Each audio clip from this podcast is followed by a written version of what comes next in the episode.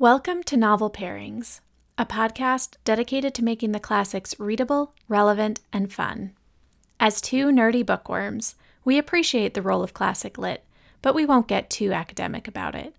We'll talk about the books we love and the books we loathe, and help stock your TBR pile with old and new reads for every literary taste. Today, we're discussing There Is Confusion by Jessie Redmon Fauset and sharing some recommendations for more contemporary reads that feature similar themes. Hey, Chelsea. Hi, Sarah. How are you? I'm good. I always love talking about a book that is new to both of us. And so I'm really excited to, to discuss There Is Confusion today. Me too. I love Harlem Renaissance literature, and this one fits squarely in that zone. So I am super excited to talk about it. And yeah, we had never read this before, partly because it was out of print for a good long time. And I don't want to say rediscovered, that's not the right word for it, but it was brought back into print and piled onto our stack of classics through the modern library. Is it the Torchbearer editions? It is. Which are these really nice paperbacks. And it's got this really flashy green cover. And we had never heard of it before the modern library paperbacks came out. But man, I totally think this is an unsung classic. Oh, absolutely. Yeah. So thank you to the Modern Library for putting this back into publication, but also to gifting it to both of us. I, I you received yours, right? As, I'm pretty sure, yeah. Yeah.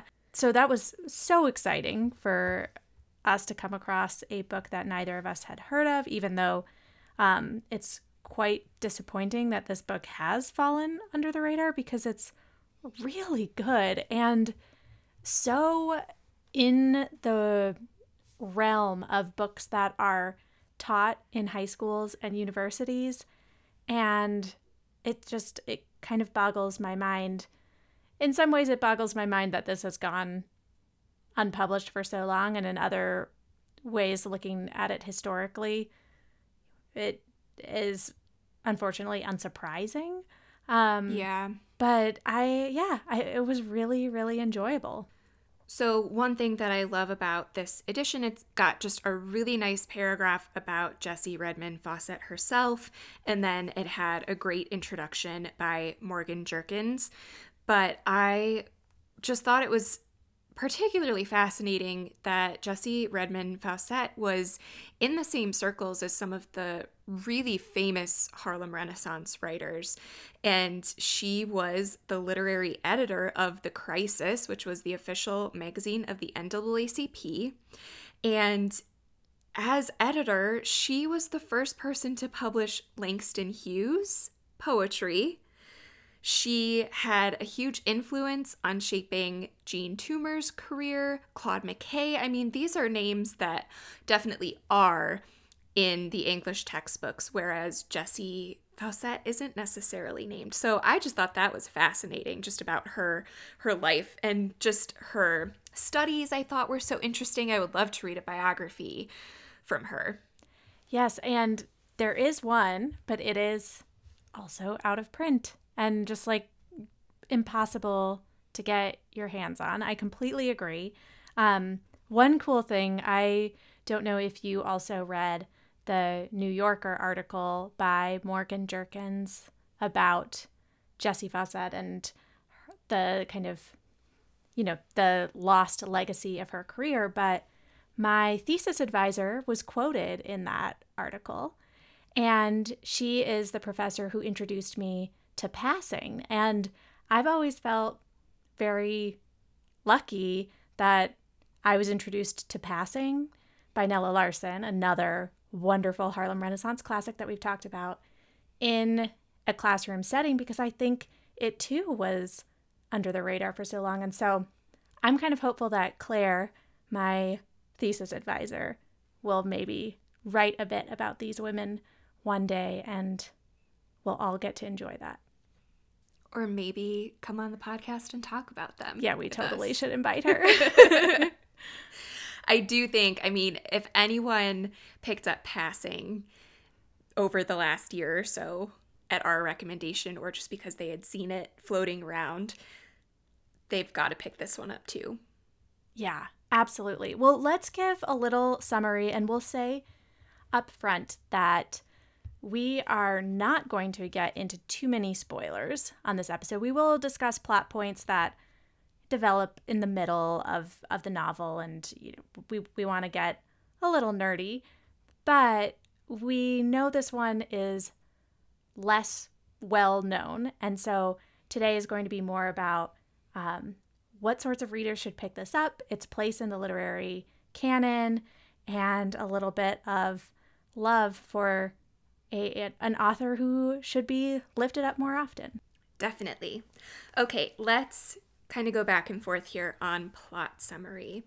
We have this really glittery, fun setting of New York City in the early 20th century. And it starts with this group of childhood friends. And I love this is a short book, but it is sweeping. Mm-hmm. So we follow these friends truly from childhood into adolescence, young adulthood, and by the end of the book, we get to kind of see where they all end up. And I loved just this sweeping narrative, but in a tight, shorter book. So our main characters that we follow we have three black children Joanna Marshall, and she is ready to be a famous singer and dancer. And her family is super supportive of her, they want her to succeed.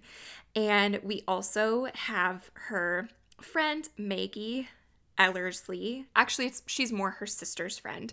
But Maggie shows up and she hangs out with Joanna's family all the time. The Marshalls are that big family that you like to hang out with because they have nice stuff and because they sort of inspire you. And Maggie just lives with her mom and she likes that feeling of sort of having this big family to hang out with. And then we also have Peter Bye, and he has aspirations to become a surgeon someday. And he and Joanna are an item, and their love story is pretty much the main arc of this novel. And it's just this story about these three characters, how their lives intersect, how love and ambition and their race shapes them and shapes the society around them and how they are grappling with all of those things at once. There's tons of social commentary in this novel, but then there's also just a lot that happens to these characters. Yeah, this is one of those books that I love so much that includes so much social commentary, but all of that is really driven by the characters and their choices and their experiences and um, Fauset does sprinkle in, kind of as a, the narrator, some of her own commentary, which is also fantastic, but it really feels like the sweeping story that just happens to also be discussing all of these really important things. I I think it's also important to note that this is very much a book about class and about money. And Joanna Marshall and the Marshall family, they are solidly successful middle class black family. And a lot of Joanna's ambition stems from from that and feeling a little bit special, but also that she wants to do even better than than her father did. Maggie comes from a much more working class background, and that causes some interesting ripple effects for for these characters as uh, as you mentioned both their race and their class really kind of determine a lot about about their lives both romantic and um, career wise yeah and joanna is definitely i mean we have joanna and maggie. I think as these main characters who read so much like Austen heroines in that they are constantly navigating how their choices, how marriage, and how their choices as women will impact them, not only as women, but as Black women in the world, and constantly thinking a few steps ahead of what will this look like for me? What will my life be like if I make this choice? And that's a part of this book that I found incredibly fascinating. Let's get a little bit more into the Austen comparisons and I I think I mean interestingly Modern Library, the publishers of this book, invite that because on the back cover they say written with an Austen like eye for social dynamics. And that that's interesting. I think we probably would have picked up on this being somewhat Austen like, anyways, but I think it's cool that they are encouraging Austen readers to come to this book. And then I also think that there are always kind of questions about, you know, comparing authors like that. But I found this to be Austen like in the best way, which was that it does not at all feel like Jessie Fauset is imitating Jane Austen or really even cares at all about where her writing fits in that world, but she's using the marriage plot and she's using the novel of manners for her own purposes. So the back cover of the book invites this Austen comparison. It calls Fauset's eye for social dynamics Austen like. And I found that to be very true. Um, it's it can sometimes be a disservice to an author when you compare them to another author. And in this instance, I, I just thought it was really interesting. I mean, Fauset and and held true, even though Fauset's writing and work is not derivative. It's not imitating. It's very much her own. Um, what did you think of that comparison and and Fauset's Austen like eye? Yeah, I'm always a little bit, well, not even just a little bit, but I'm always hesitant or critical when I see those comparisons especially from publishers because I know that there are many authors of color and specifically black authors who have clearly said, I don't want my work compared to other white authors. I don't want to have that comparison because this is something new and different. And just there's a lot of interesting commentary around that, and authors have spoken out about that. So even though Fauset is not, you know, here to say that herself, I was initially wary of the comparison, but also intrigued and then as I was reading, it was impossible not to think of Austen. It's so spot on with that comparison. And I think you're right. It's not it's not like Jessie Redmon Fauset was it doesn't seem like she set out to write an Austen like novel, but part of what Austen does so well and what many authors have done well since is writing these characters that are very aware of their place in society think about that when they're making their choices.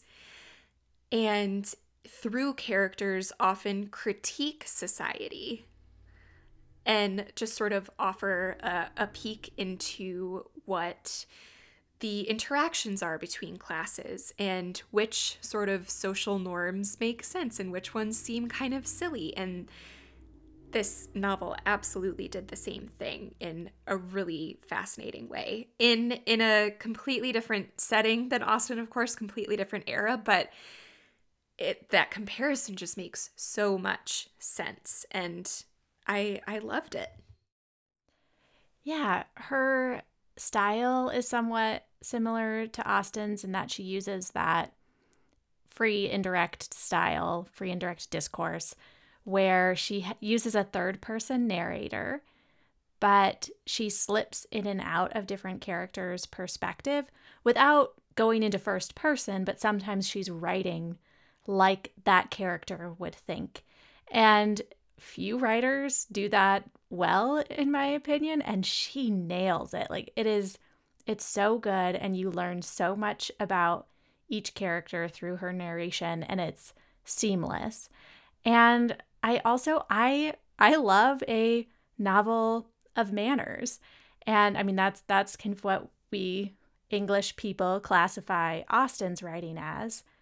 But I'm not sure I had read like a great American novel of manners. And I, I feel like this is it. So, and a novel of manners is a is a book that kind of recreates and depicts a particular social group in order like you were saying Chelsea to sort of critique the the rules and the dynamics and shed light on what's silly and what's important and how different characters see themselves within that particular social hierarchy.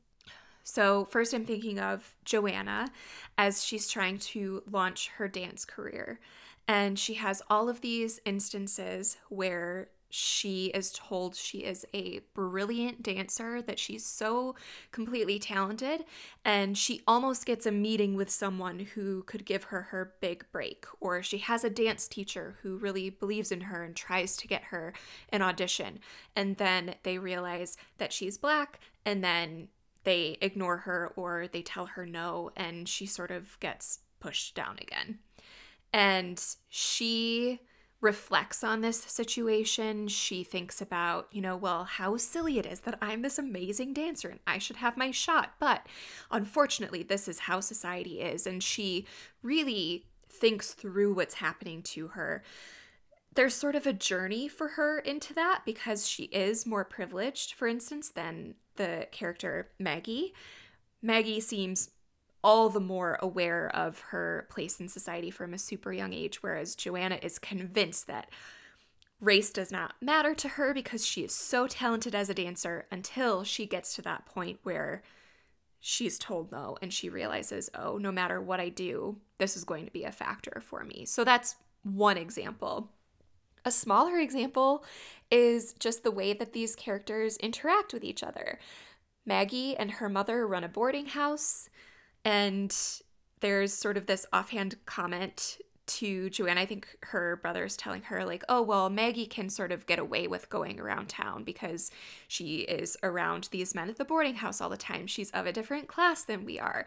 People expect different things of her. Whereas we, this respectable middle class black family, have different expectations on us and who we associate with. So those are some of the things that we're talking about when we're talking about a novel of manners. Those are great examples. I I love I loved the varying levels of awareness and um, degree of importance each character gave to class and race. And I, I think that was something I really, really appreciated about this book was that the characters change and grow and learn from each other. And none of them are caricatures or at extremes. It just feels very authentic to how people who are raised in different environments and with different levels of privilege think and see the world differently. And then as they spend more time with each other and come to know each other and see how each other's lives play out, there is, like you said, this arc and this change. And it's not dramatic, it's not like a light bulb moment. It's just the way lived experience really does allow for that that growth and i i love that that just feels so real to me and it feels like something i rarely see in books with a broadcast of characters like this like you might see that from a first person perspective when you're really doing a character study, but the the way a network of people works on each other in terms of figuring things out and the, and change of perspective was really well described in this book. Yeah, and I so I think part of why I was hesitant about the Austen comparison and then sort of still a little bit hesitant about filing this directly under a novel of manners is because I don't, I also don't want to trivialize, and I don't think that Jessie Redmon Fauset trivializes the issues of race and class and gender and the way that those intersect in this novel. There are some really fascinating things that she is doing with side characters, um, like one of Joanna's friends who is passing Mm-hmm. and ends up going on to be an undercover journalist. Mm-hmm. There are just some really there are some really big reveals, not just for the characters, but big reveals about about society and the way that race and class intersect and function in order to keep people in their place, basically, in order to keep their place in a caste system. Mm-hmm.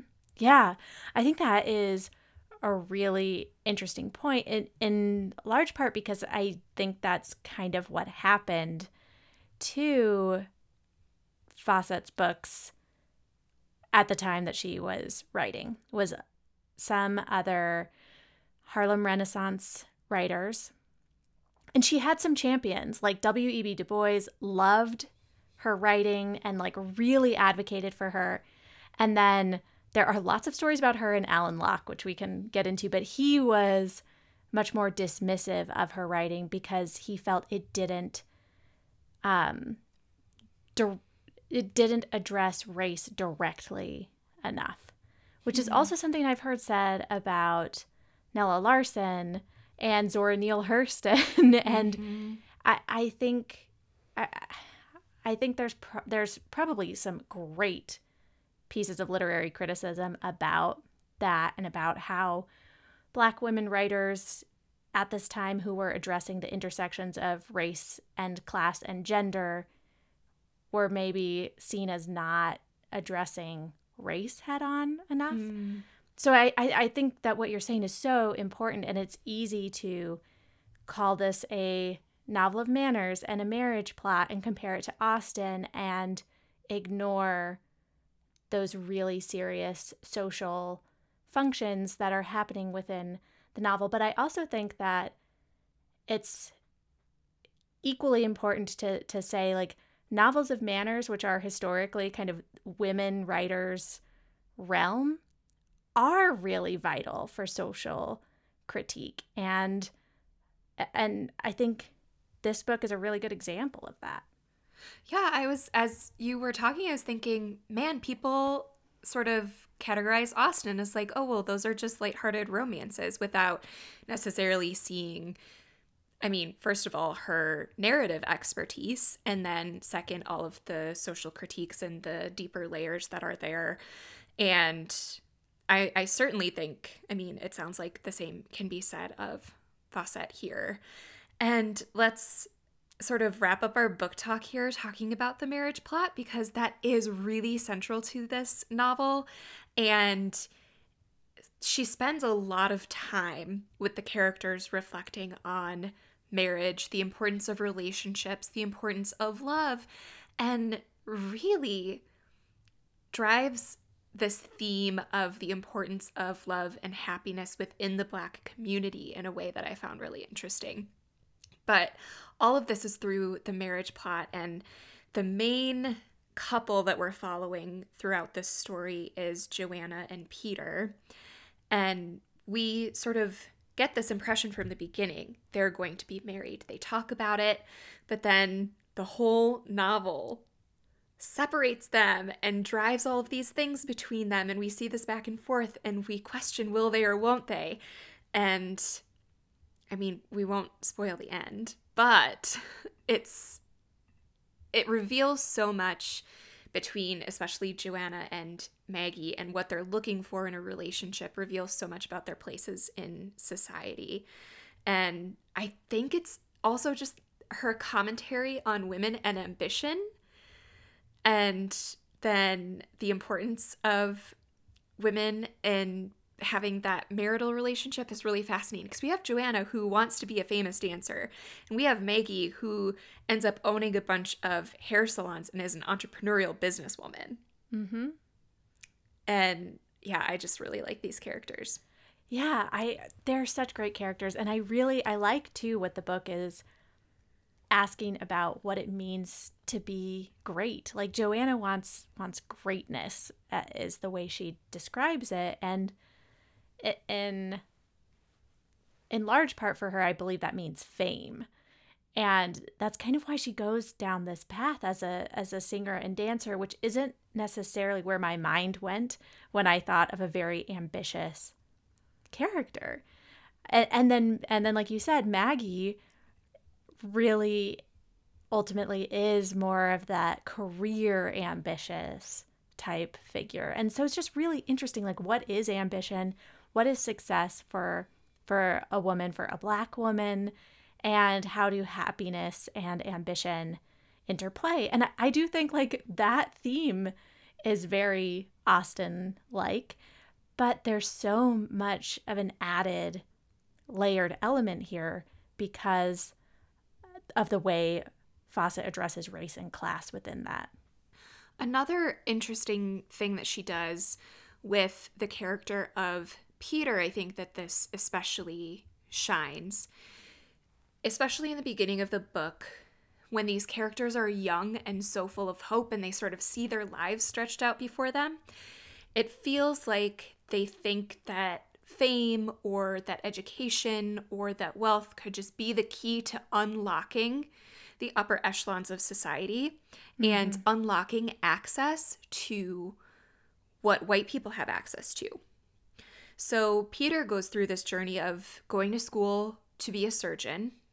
He gets discouraged because of the racism he faces at school and he sort of drops out for a while to become a musician because it's he makes really good money as a musician. He wasn't making good money in med school. He was spending too much on school. Right. And as a musician, he thinks, wow, well, this is freedom. I've got all this money. I, you know, can sort of do whatever I want on my schedule. But then he starts to travel as a musician and he faces racism as a musician. And he has this moment of realization of, oh, this is what it's going to be wherever I go. So he ultimately decides to go back to med school. And I do think that there is something interesting going on here of me and I mean I don't want to call it snobbery, but there is a, a real emphasis on education and sort of um, these jobs that require special skills and training and i mean joanna goes to certain schools. There's this emphasis on the arts and education which makes sense in the context of the harlem renaissance and particularly fauset's own life and her education and so, it makes sense that w.e.b du bois was like this is a yep. great book yeah they clearly have very similar philosophies around that i was thinking and and this might still remain true that the book's politics are fairly conservative in a, in a sense of like you know upper economic mobility and um, accessing that through education and hard work and which is not to say there's anything wrong with that at at all but just it felt different than some of the obviously contemporary black literature that we are reading today. But I think that like you're saying and I completely agree with with this, the real like resistance almost or the real radical nature of this book is that they find freedom and happiness and joy through relationships and each other and not that not necessarily that economic mobility although it is both and i like that kind of realistic element of this book like they do find happiness, they also find security. And happiness is often dependent on a first baseline sense of security.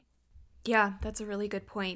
And I think that Maggie thinks about that and talks about it through the entire book how she needs that sense of security. She's so well aware that she can only get that through marriage and sort of having that that stability that um, desire to have a society and I use society differently there society in the sense that she has this circle of friends that she so want desperately wants to have and yeah it's it's such a good book i think that we should move along but there's there are so many layers in this book that we're not even getting to there is a good chunk that takes place overseas in France during World War One.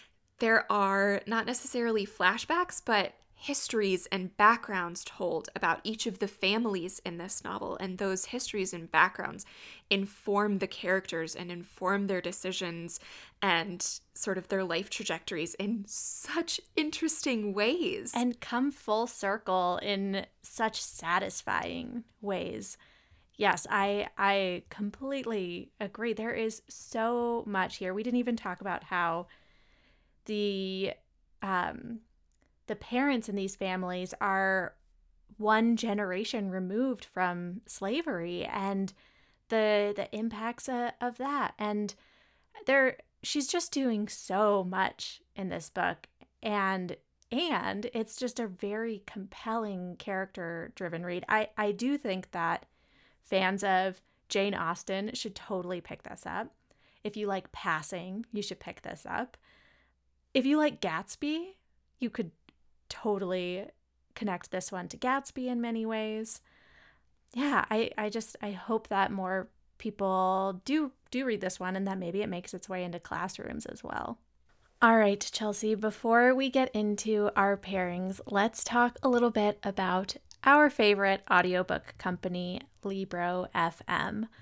What are you listening to on Libro right now? I have a few books downloaded. I am listening to The Secret Lives of Church Ladies, just like one story at a time. So good.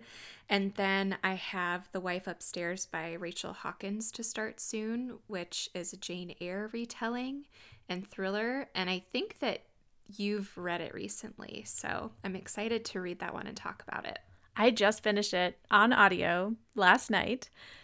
So I'm very excited to talk about it as well. I don't know what I'm going to start yet. I'm thinking maybe The Push by Ashley Audrain, which you mentioned in our anticipated winter books episode. I like a thrillery book on audio, but I might also take a nonfiction break. So I don't know. I'm between books right now, but highly recommend The Wife Upstairs on audio. Well, the good news is Libro FM has a ton of lists on their site. So if you are having a really hard time finding a book, you can turn to those. They also have amazing bookseller recommendations. So it's kind of like walking into the bookstore and going to the staff picks section, which is my favorite. And Libro FM does all of this because booksellers are they're people. They support independent bookstores and they really make bookstores a priority for their business. And that's a big reason why we love them. Yeah, I love it when I can purchase books for myself and feel, not just feel, know that I'm doing good for my community by supporting independent bookstores. So, if you want to give Libro FM a try, Libro FM is offering listeners of novel pairings two audiobooks for the price of one with code novel pairing. So that's two audiobooks for $14.99. Just enter the code novel pairings at checkout or use the link in our show notes. All right, let's talk pairings. I'm really excited to talk about these because I loved this book and I definitely want to read more books like it. So, Sarah, what are you going to recommend to go with There is Confusion? It is On Beauty by Zadie Smith. And Smith's style in this book is so similar to Jessie Redmon Fauset's. I wouldn't be surprised to hear that Zadie Smith read and enjoyed Fauset's work. Um, it's also, On Beauty is also a novel of manners, although it is not a marriage plot. But it's not devastating. It is funny and witty and charming, even as it deals with some difficult subjects. So, on Beauty, it was published in 2005, and it's actually Smith's retelling of Howard's End by E.M. Forster. So it has kind of that similar um, classic novel of manner structure, and it follows the entanglements of two families. So both of the fathers are professors of aesthetics, not ethics, aesthetics, like beauty. and they're very different in other ways. So one's American, one's British, one is black, one's white, one's conservative, one's liberal, But there are romantic connections between the families, as well as rivalries and long held grudges, and there are lots of secrets in this book. One of the daughters in the book, her name is Zora, she was named after Zora Neale Hurston, reminded me a lot of Joanna. She's ambitious, she's a little bit meddling, she's single minded in her focus, and she's the kind of character you root for, even as some of her choices make you cringe a little bit. So, this book I loved so much. I read it in 2020. It was my favorite backlist book that I read last year. And I did mention it in one of our superlative episodes as the book that made me feel most scholarly. It's set on a campus, and that's part of it. I really love the interplay in this book between classic conventions and contemporary cultural concerns. And I also really love Similar to Fauset, the way Smith uses the novel of manners to do something really original that deals with race and class on a really personal level. So I think these two books are very much in conversation. I loved them both. That is On Beauty by Zadie Smith. All right, Chelsea, what is your first book? I had to go with an Austen like book. This is actually a direct retelling, and I just think it fits so well here. So rather than pair it with Pride and Prejudice, I decided to pair Pride by Ibi Zoboi with There is Confusion. I just think it fits super well, and I love this book. So, Pride by Ibi Zoboi is a Pride and Prejudice retelling. And bonus, the audiobook is narrated by our favorite, Elizabeth Acevedo. So, know that, first of all. And if that hasn't sold you yet, here, let me keep talking. so, this Pride and Prejudice retelling stars all characters of color. And Zuri is our Lizzie Bennet character, and she's from Brooklyn. She has this immense pride in where she lives and her Afro Latino roots, but her neighborhood is slowly or maybe quickly becoming unrecognizable due to gentrification. And this wealthy family moves in across the street, and Zuri just wants nothing to do with them. It's the Darcy family. And so we already just have this setup of these two characters who are from different classes, and we know that they are going to have this sort of tense relationship blossoming into a possible romance because it follows Pride and Prejudice. And so I love this pairing because it's a family story. All of the social commentary of Austen is there. But Ibi Zoboi does such an amazing job of pulling that commentary and applying it in a completely unique way to Brooklyn society, to gentrification. There are still all of those intersections of race, and class that Fauset explores in There is Confusion, but it is leaning more heavily on Jane Austen with it being a direct retelling here. It's it's YA, but I mean, I think that anyone, adults should definitely pick this one up especially if they enjoy Austen's work, but I think that it would make a really interesting pairing in the classroom with There is Confusion I mean, I think it certainly would pair well with Pride and Prejudice, but I think you could read Pride and you could read There's Confusion, and they're both shorter. And I think that students could really draw some interesting comparisons. So that's Pride by Ibi Zoboi. And I think that you've read it more recently than I have, Sarah. So if you have anything to add. I loved it too. I um made it summer reading for my sophomores and then quit, so I didn't get to teach it. But I did get a batch of a few hundred kids to read it over the summer, so I'm I'm glad about that. Yeah, it's a fantastic book, a great retelling, and I I think my next pairing is also a literal direct retelling of a classic, and I think that's so interesting that that is in large part where our minds went with there is confusion because it just has there is Confusion just has the weight of a classic. And so it does go so well with these retellings. So, my next pairing is No One is Coming to Save Us by Stephanie Powell Watts. And like passing, There's Confusion feels like a book that could easily replace Gatsby in the classroom. And we've talked about how this book is is happy, and that's another reason I think this book should be brought into the classroom.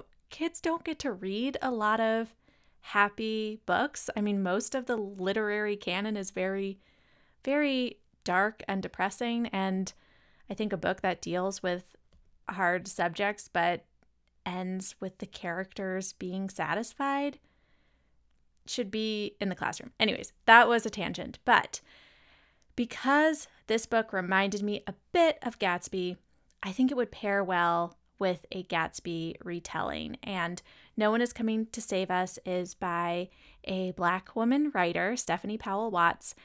And I'm not going to get too much into plot details because it's a Gatsby retelling, but it's set in a small North Carolina town that is still very much feeling the legacy of Jim Crow.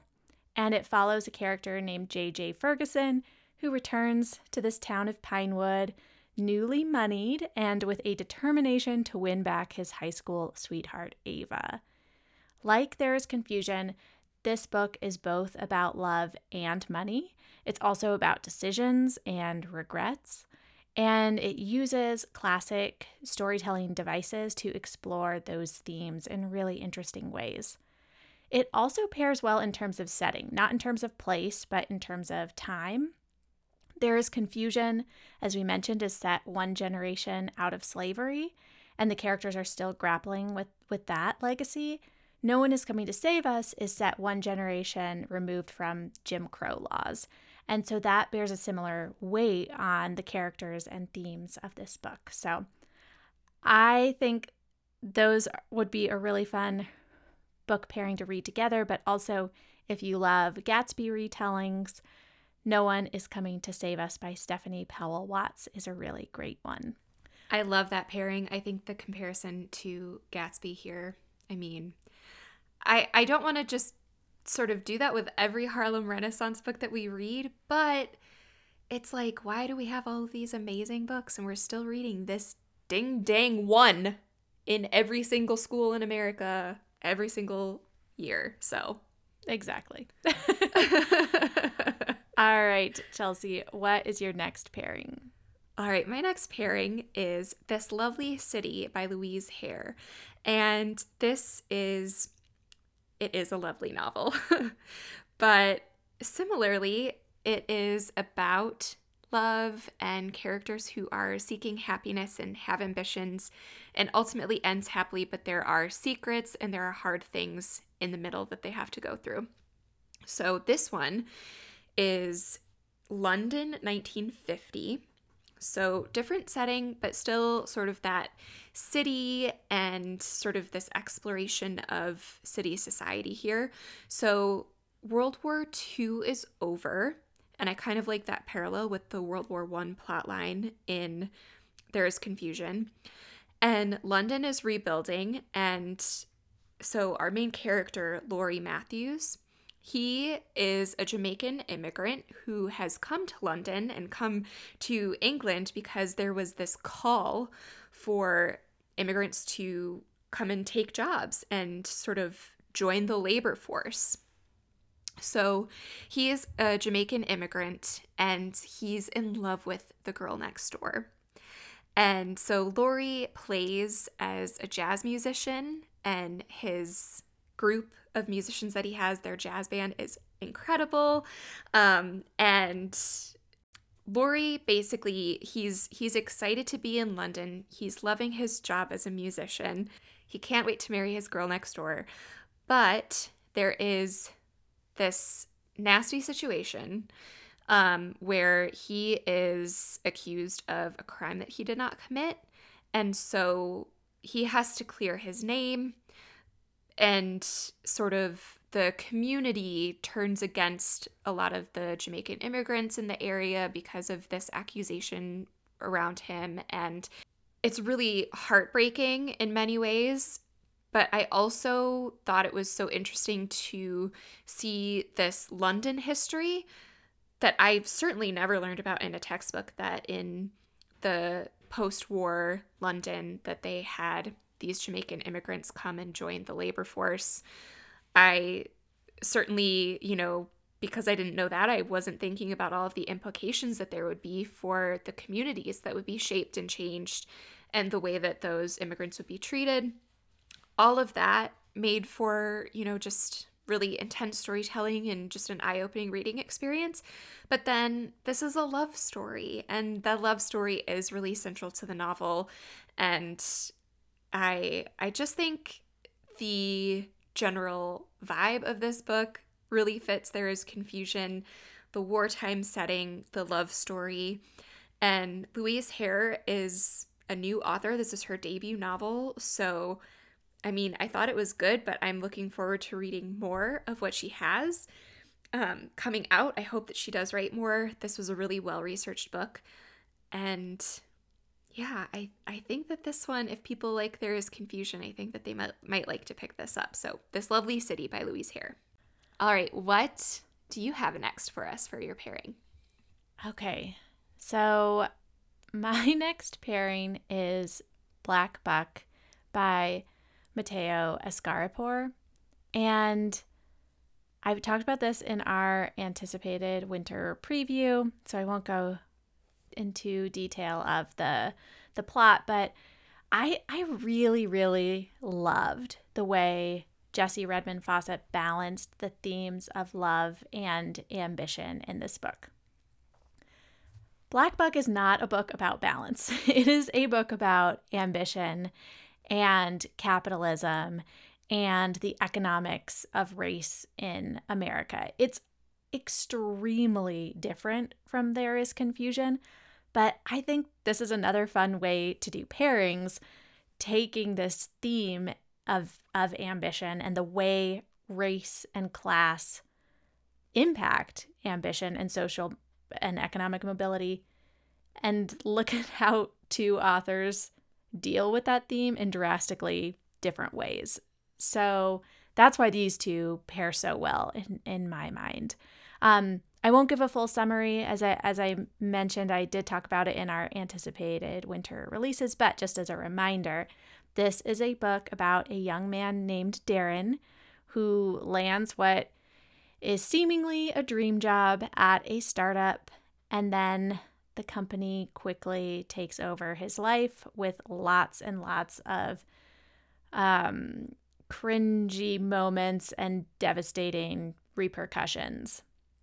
This book is pretty polarizing for readers. I've seen a lot of mixed reviews, and I'd recommend reading lots of reviews before you go in to decide if it's for you. It's satire and it's extremely dark and biting satire. And I'll admit, I'm still processing how much I enjoyed this book, but I know that it was extremely well done. Like, this is a really well done book. Askaripour, this is his debut. It is just blazing and fiery and confident. Like, he knew what he wanted to do with this book and he achieved it. And I admire that in a debut writer. So I think this would be a really interesting pairing. Like I said, because the books approach the themes of ambition and Black wealth and Black success in just drastically different ways, both in terms of style and in terms of substance and what they ultimately have to say about that topic. So that is Black Buck by Mateo Askaripour. I love that. And Jessie Redmon Fauset is tackling so many themes in this book that it is kind of hard to find a pairing that matches everything she's covering. So I like that you sort of plucked one that really stood out. Yeah, I'd be curious if people have read both, what they think about that. And I sometimes just like to. I mean, I know I used this image before of like two books sitting down. I I would love to know like what these authors would have to say to each other if they sat down to talk about this topic. Um, I just I, I think that's a fun thing to think about. All right, Chelsea, what is your final pairing for There Is Confusion? All right, last pairing. I couldn't get this one out of the back of my mind while I was reading There Is Confusion, which is usually a sign that I have to pair it with the book. And I kept thinking about Becoming by Michelle Obama. A couple of reasons why this kept popping into my mind. First, It is Michelle Obama's coming of age story. It's her autobiography, but she really does sort of share this arc from childhood into adulthood and shares how some of her ideas about the world shifted and changed in this really beautifully authentic and touching way. And I sort of felt like that is how Jessie Redmon Fauset was treating her characters in this book and sort of giving that beautiful coming of age arc and allowing them to make mistakes and change their minds about things throughout the course of the novel. I also think that Michelle Obama really does address the intersections of race, class, and gender in her book because she is sort of taking head on her ambitions as a black woman. She's talking about her relationship with Barack Obama and talking about how their ambitions in some ways clash with each other and they had to make compromises and what that looked like for them. She also is talking about her neighborhood in Chicago and what it was like for her growing up and sort of seeing gentrification happen. And all of these things from her life story just seemed to connect so well with there is confusion. And it it just kept coming up in my mind. And i also think that michelle obama's book is super well done. Just the the prose is really great in in a similar way that Fauset's is, and so yeah, that that's my pairing. I was it it kept popping into the back of my mind, but it's one that I debated back and forth a lot. But Becoming by Michelle Obama, I think might might fit in with this one. I think that's a great pairing. I I love that. And it's it's I think always interesting to see how certain topics are dealt with in fiction as compared to memoir and autobiography. So I love that. Sarah, sometimes at the end of our episodes, we like to share a pick of the week that connects with the book that we're talking about. And we have a couple of kind of nerdy recommendations here for our picks of the week. So I'm excited to share these with our listeners who are ready to get a little extra nerdy. Yeah, I um one of my picks is the New Yorker article I mentioned about the lost work of Jessie Redmon Fauset and it's the one that my thesis advisor was was quoted in and it's a quick read and really um, it's by Morgan Jerkins who wrote the introduction to the edition we both read. So I just think it's a great quick but really informative piece about Fauset's life. And then it talked about a book in the article called Women of the Harlem Renaissance by Cheryl A. Wall. And it looks, it's available on Amazon. It looks like a textbook sort of book, but I would really like to read it because in talking about passing and now there is confusion, I just feel like there is this world of women writers from the Harlem Renaissance that I don't, that I'm not as familiar with as I would like to be. So I might look into that book for myself, but I thought our listeners might want to know about women of the Harlem Renaissance as well. I'm interested in that one now. That sounds so good. I know. I think you would really love it. Um, yeah. What is your pick of the week? I have a JSTOR article for us. nice. Um, but this is publicly available, so you don't have to have an account. You don't have to be a, an educator or student in order to access it. And we'll we'll have links to these in the show notes. But I thought that it was super fascinating and I'll be thinking about it as we read more classics from this era. It's called How World War I Sparked an Artistic Movement That Transformed Black America. It's a pretty quick read. It's not like a super lengthy academic article. It's more like a um it's more like a think piece. It's part of they they do publish these pieces that are sort of shorter form articles that I think are a little bit more accessible. They're still super nerdy and they're still academic, but um if you are interested in literary criticism or in the intersection of literature and history, those publications are really interesting to look at. So we'll include a link, but It just basically talks about how World War One shaped and influenced the literature and the art that came afterwards and how it empowered a lot of Black artists and thinkers and protesters. And it's it's really fascinating. So we'll make sure we have those articles linked in the show notes for you. That sounds great. I'm going to look for that link and read it myself. Listeners, we cannot wait to hear what you think of those links of our super nerdy articles, but also of there is confusion if you read it. Please let us know. And if you are loving our conversations here at Novel Pairings, an amazing way to support us is to leave us a review on Apple Podcasts. If you already did that, please keep sharing our show in your Instagram stories to let your friends know that you're listening. That's super helpful. We love seeing those and seeing you tag us in your posts of what you're reading lately. Thank you to Michelle Timmons for her assistance and to Miles Eichner and Mark Anderson for our theme music.